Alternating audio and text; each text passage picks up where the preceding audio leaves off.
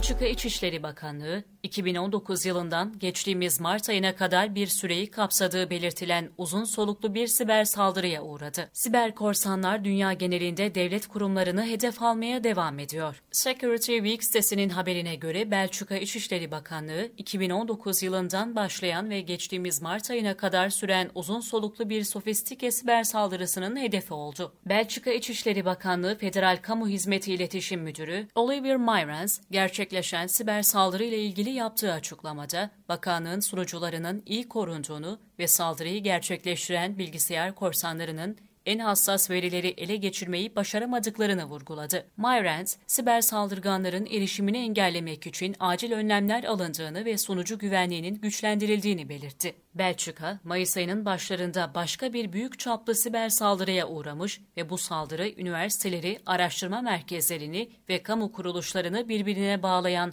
Belnet ağının çökmesine neden olmuştu. Ancak Belçikalı uzmanlar İçişleri Bakanlığı'na yönelik bu saldırılarının amacının web sitesi bozmak veya fidye talebi olmadığını savunuyor. Uzmanlar bu siber saldırının daha karmaşık ve belirli bir hedef seçilmesinden dolayı bir casusluk faaliyeti olduğunu düşündüklerinin altını çizdi. Uzmanların raporlarını inceleyen federal savcılar siber saldırının kaynağını hangi verilerin ele geçirildiğini ve bir yabancı devletin işin içinde olup olmadığını belirlemek için soruşturma başlattı.